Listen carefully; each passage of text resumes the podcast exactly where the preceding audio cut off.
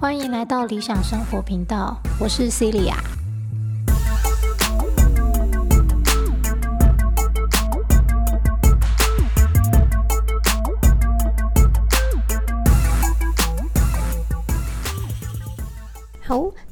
这集呢是我在 Netflix 上面看的这个纪录片《智能社会进退两难》的一些感想。那这集的分享方式，我会揭露一些在这个纪录片里面他们所说到的句子，好，或是我认为非常有道理、很认同的一些话，然后跟自己个人的想法。好，有兴趣的朋友就继续听下去吧。在这个纪录片一开始没多久，哈，他就讲了这句话：如果你没有花钱买产品。那么你自己就是产品。二十七亿个楚门的世界，你的一切都卖给了企业，这就是我们说的免费的最贵。在一开始他就探讨了哈，因为我们人就是有想要展现自己的欲望，好，所以呢，我们的社群软体才会蓬勃的发展，因为它满足了我们人性内心的需求。可是呢，却同时让我们迷失在这个社群海当中，丧失了真正了解自己、提升自己主控权的能力。这些社群软体，哈，这些社群媒体，都慢慢的让我们在没有办法察觉的情况之下，产生了一些细微的改变。每天一点点，慢慢的，很多人就被它牵引着走。其实啊，如果单纯只是分享内容的话，呃，我个人觉得这个社群软体哈是不会那么样的火红的，是因为加入了点赞嘛、爱心啊等等的功能，好，甚至留言这些功能，那。呃，人们除了是想要被看见的之外呢，更重要的应该是有认同的感觉嘛。因为如果我得到了赞，我得到了留言，好，得到了好的评论，那就会觉得啊，我被认同了。这样，那但是其实这就是他在讲到的，因为我们的行为就会渐渐的被别人的评论、别人的评价、别人是否按赞，像谁有几个赞，我有几个赞的这种东西，在不知不觉当中给改变了。甚至就会迷失自己。那在影集里面呢，这些工程师、好这些开发者就说啊，其实我们设计出这些东西，就是因为了解人类心理学嘛。那等于是我们在利用人类心理学对付人类自己。好，那我们当然就很容易上瘾。一旦上瘾呢，其实人类就已经被科技给将军了。在里面，他们也说，全世界只有两种产业会把客户称为使用者。一个是毒品，一个是软体。其实啊，我在看到一半的时候，就有在想，嗯，那自己算不算是重度的 Facebook 或是 Instagram 好社群软体的重度使用者呢？嗯，那，嗯。我自己反省的结果啦，我承认，其实，在很早期刚开始的时候，我觉得这是有互动，是很好玩的。但是渐渐的久了，嗯，有可能是我本人就是一个很 喜欢躲在角落里，然后默默做事情的人。然后虽然我会分享东西，可是因为我也很清楚，我分享的内容并不是那么大众普遍都会喜欢的。好，那更不要说，也不是什么完美啊，我拍那种很美很正的照片，可以取得很多的赞，就没有。所以慢慢的，我发现啊，其实这个互动好像也没什么。哦，那在我之前的低潮期的时候，我其实已经很多次的想把 Facebook 跟 Instagram 直接删掉了。那但是呃，我有先尝试，就是关掉几个礼拜。其实我发现关掉对我的生活一点影响都没有。好，可是后来没有删掉，仍然留着，而且我还是会分享一些我喜欢的呃文章啊，或者是我的生活记录、照片、影片等等的原因，就是在于呃，因为我的子弹笔记是纸本的嘛，那我也暂时不想要使用电子的，好，不使用电子版的子弹笔记，原因有很多啦，这集就不讲。那主要是因为我是纸本的子弹笔记，那我又没有办法说哦，用相片机把所有的照片啊都印出来贴在本子上。好，我也不想做这件事，因为我觉得非常的占空间，我需要再多买一个机器。好，那所以如果是很有趣的照片或影片的时候。我还是希望有一个地方可以记录下来，而不是只是就在我的相簿里面哇很多好，所以呢，就是我的 Facebook 跟 Instagram 比较属于就是个人生活记录。好，这样讲好像很笼统，因为每个人都会说，对呀，我也只是记录我的生活。哎，我觉得这是自己讲话心态的问题。哈，是真的是记录，还是只是说？哦，我在经营，要让大家觉得我很棒，好，或者是说，其实就是希望大家帮我按很多赞啊，大家说我很棒啊，这种，好，就是，哎，我们在少有人走的路里面也有讲到嘛，心理智商就是说实话的游戏，好，那所以如果我们没办法诚实的回应自己的想法的话，那也是有很多人会说啊，我也是记录生活，好，那但是我个人。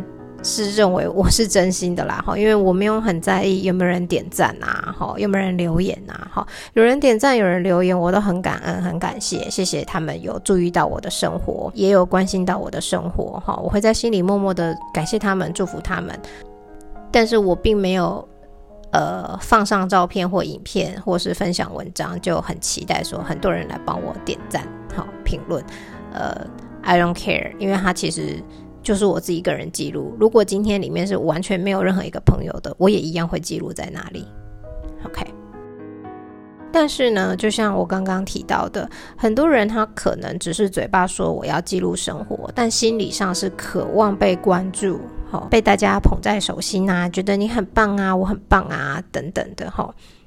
那如果是这个样子，他就不是只是单纯的记录生活嘛，而是希望。可以从那边取得温暖，好，所以在这个纪录片里面也就提到，整个新生代好都已经被这些东西给训练或是制约成，只要觉得不舒服、寂寞、不确定或是害怕的时候，就可以拿起数位奶嘴来麻痹自己。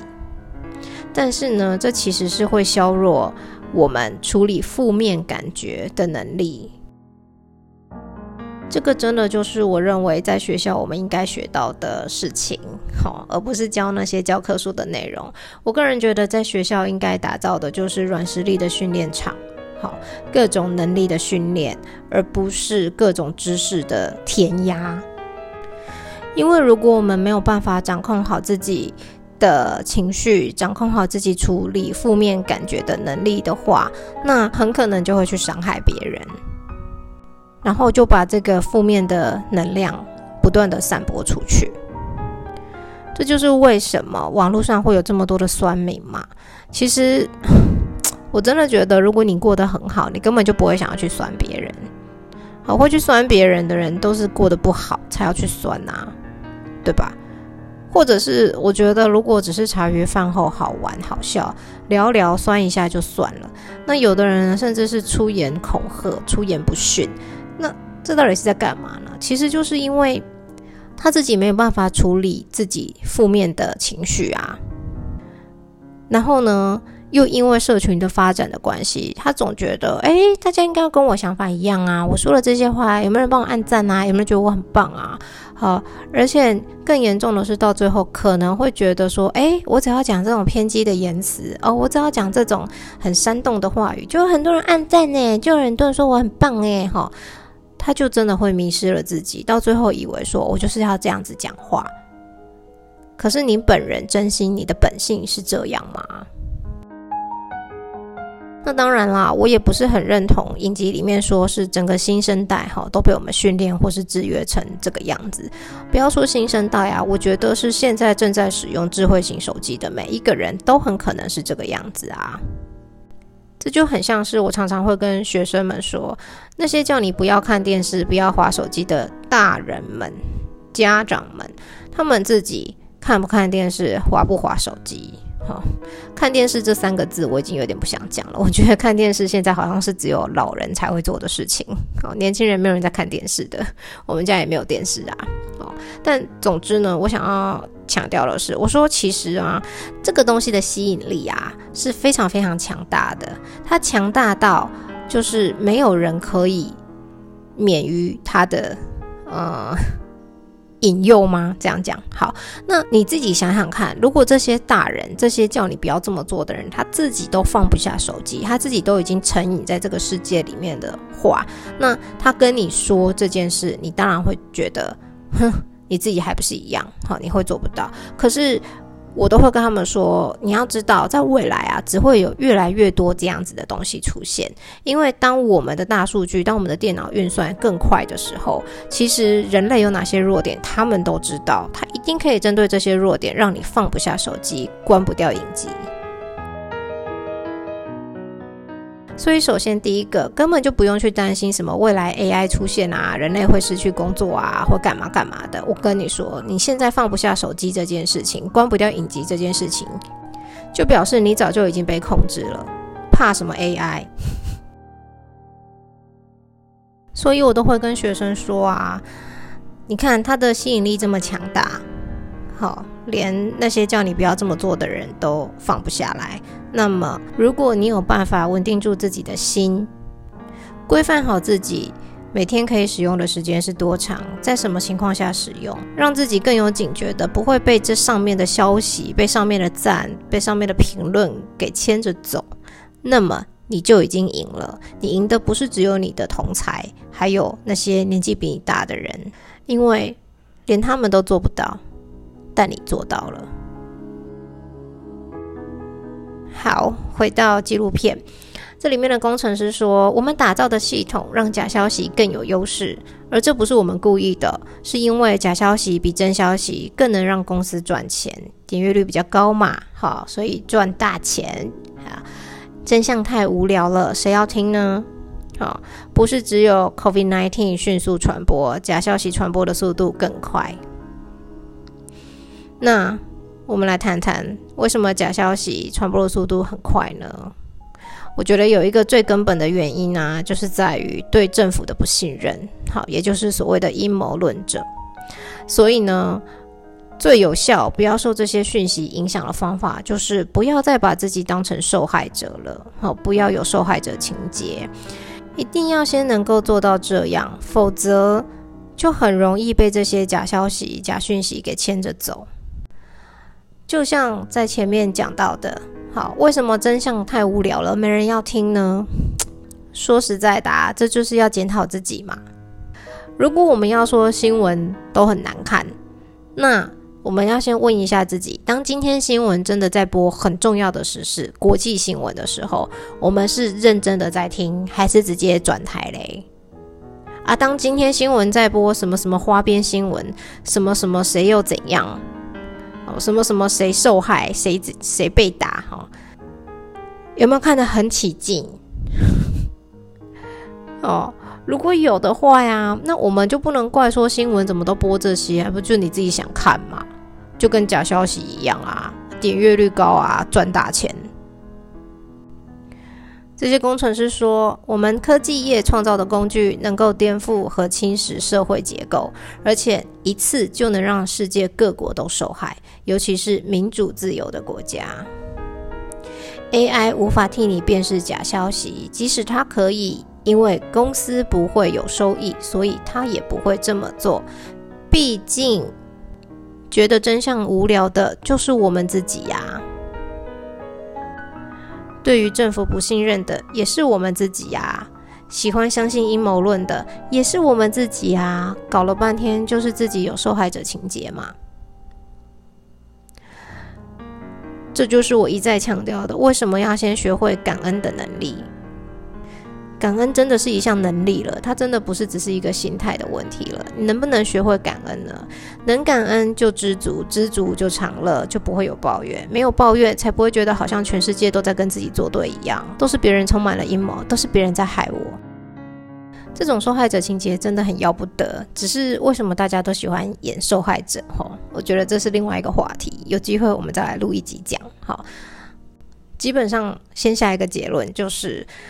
不要同情受害者，就不会再制造出更多有受害者情节的人。OK，在这个纪录片里面呢，他有演一个小小的短剧，好穿插在这个各个工程师们的访问当中。那这个短剧里面的其中一个主角啊，他就是呃有一个虚拟的空间里面是 AI 在操控他。好，那一开始被他操控的这个形象啊，就是一个不成人形的人偶，好，是不是？只是一个光点，几个线条，有一个大概的形状而已。那随着 AI 的控制，不断的推送他可能会有兴趣点进去的东西，他手机一直放不下来嘛。到最后，整个形象已经变成越来越像真实的人了。好，我觉得这是一个很很重要的暗示，因为如果我们真的被这些东西给牵着走的话呢，最终我们就会丧失自己的选择权，没有自主权。而且完全受控于这些演算法，而对这些庞大的演算的数据分析来说，你也不过就只是小小的一个节点而已。你以为你很重要，其实一点都不重要，只不过是被 AI 给操控的人偶而已。在这个纪录片有一句话，有看过《骇客任务》的人应该会非常有感觉。如果你不知道自己在母体里，要怎么从母体里醒过来呢？如果你不知道自己是被众多演算法所操纵的人偶的话，你要如何从里面跳脱出来呢？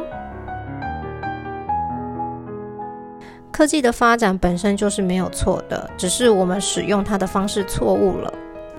就像是之前很多人会怪说，为什么要用塑胶？说实在的，当初发明塑胶袋的人，他并没有想到我们后世会一次性的使用它。好，不只是我们使用的方式错误啦，其实我们有可能正在使用了不正确的商业模式，好，或者是我们拥有的是不正确的满足心态。怎么说呢？像我之前有一个同学，他就会说：“哦，我也很想要出去玩哦，啊，你上那个瑜伽师资班好像很有趣，可是，嗯，我觉得我现在不能花那个钱，好去上这个课哦。我觉得很有趣耶，可是我没办法花这个钱去上课啊啊！我很想出去玩呢，可是我觉得我现在存款不够。好，那我就问他，我说：所以你觉得多少叫够？”你觉得你存了二十万，你就可以去上这个十万块的瑜伽师资课程，还是说你觉得你存到了一百万，你就可以放心的出去玩？我告诉你，不满足的人，你就算有了二十万，你也不可能花那个十万块去上课；就算你有了一百万，你也不可能花个二十万出去旅游。为什么？因为你就是一个不满足的人，你只会看到你的没有。你只会看到说，我好不容易存到了二十万，结果竟然一下十万块就花出去了，啊，这样我又有一个十万块的空洞，或者是我好不容易存到了一百万，我如果现在花这二十万出去玩，那我的一百万就不是一百万了，对不对？你只是一再的延迟而已啊。你以为你有了钱就会满足，但是不满足的人，就算有了一亿，也一样不会满足的。重点根本不是在于你是不是拥有这个东西，你才会感到满足。重点一直在于你自己本身是不是就是一个能够满足的人。最后，在这个纪录片里面，他们也提到法律实在落后科技太远。我心里想的是，哦，法律落后很多东西都太远哦。好，那他们会有这个感叹呢，就是因为。科技发展太快了，可是法律的规范远远太慢。好，里面有几句话，他说到：“我们活在一个死掉的树比活着的树更值钱，死掉的鲸鱼比活着的鲸鱼更值钱。”好，我自己加一句：“死掉的石虎比活着的石虎更值钱。”的经济体制之下，所以企业当然不会收手，政府当然不会收手，而。我们现在每一个使用者，我们就是那一棵树，我们就是那个金鱼。我们的注意力是可以被企业给开采的。如果企业要赚钱，我们就会被他们给牵制住，一直盯着荧幕，一直盯着广告，而不是用这些时间去过我们精彩的生活。在没有警觉的情况之下。就会被这些演算法，就会被这些企业给拉去看他们指定要你看的东西，而不是最符合我们目标、价值观和生活的东西。这其实就是为什么我完全不订阅任何电子报、任何优惠的原因。因为我今天要买的时候，我再买就好了。我不要因为你的优惠，然后就买很多、买更多，囤在那里干嘛呢？家里的空间一平就多少钱了？我为什么要拿我家这么珍贵的空间来囤货呢？好看影片也是一样。我虽然会订阅我喜欢的创作者，好 YouTuber、Podcaster，可是呢，我全部都是关掉通知的。好，我不会，他们只要跳出新的一集，我就马上去看，不会。我就是在我有空的时候去看，而且我也不会每一集的主题就都点进去听，不会因为我很喜欢这个创作者，我就很脑残的他说什么全听全做，然后把我所有的时间全部花在那里，不会。这就和我跟朋友讲的一样，嗯，我有录这些东西，其实录起来是为了我将来不需要再解释一次，不需要再把一样的内容讲一次，分享一次，你们可以直接去听就好了。好，但我也不是说啊，我有 podcast，你们要支持我，你也每一集都要听哦什么的，没有，我根本就没有这样的想法，因为我觉得每个人的时间都非常的珍贵，我尊重我的时间，所以我也会尊重他人的时间。我并不希望因为我录制了这个东西，他们为了捧场，为了干嘛，就消耗掉自己这么宝贵的时间来听一个目前对他们来说不是符合生活所需，或是并不是他们真正目前想要听的东西。这个跟很久之前我曾经看过一篇文章就有讲嘛，那些戏骨里面的科技新贵们，哈，其实就不给自己的小孩智慧型手机呀，让自己尽量保持有多种的消息来源，而不是只是手机里面推送的消息来源，因为演算法会随着你每一次的。点阅知道说你喜欢的是什么，那他就会一直推送你喜欢的东西。那这就跟我们说的独立思考有关。如果你收到的消息都只是因为自己同温层里面哈我偏好喜好的东西的话，你就听不到其他方面的资讯了。其他方面的资讯就算是跟我们对立面的，也不见得他的东西是没有价值的。说不定他讲的也是真理啊，只是因为对我们不利，所以我们同温层挡住了嘛。那这个我觉得是非常非常重要的，哈，因为如果大家都关在自己的同温层里面，其实社会对立是会越来越严重的。好，然后你也会更难跟别人解释说他所收到的讯息为何是假消息，因为他在他的同温层里面，他可能听不进去。好，也有可能我们自己也在我们自己的同温层里面，所以我们听不进去。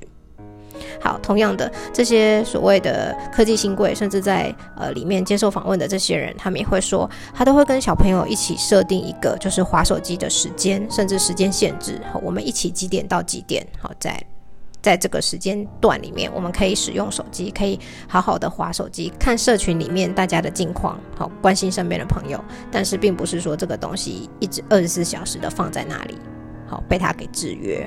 这跟我之前说的概念是一样的嘛？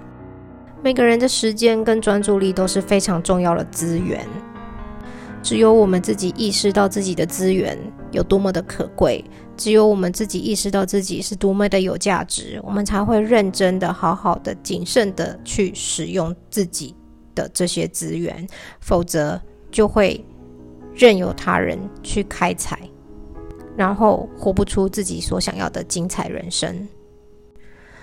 这些三 C 产品、这些社群、这些软体，它都是非常好的工具。可是我们这些人，既然称为使用者，我们才是主人，不应该被工具给操控。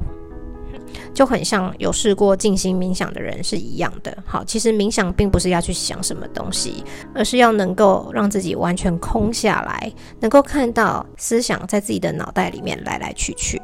这时候你就会发现，其实思想就只是一个工具而已，它会不断的跳进来，只要你不跟他认同，就不会被这些思想给牵着走。我读奥修的书，最常听到他讲的就是大脑是很好的仆人。但是是糟糕的主人。同样的，我们的手机、社群软体、三 C 产品都是非常好的仆人，他们是工具。但如果你让它成为主人，那生活就会变得一团乱。好好的使用工具，而不是被工具给使用。今天这集分享到这里。希望对大家有帮助。下次见，拜拜。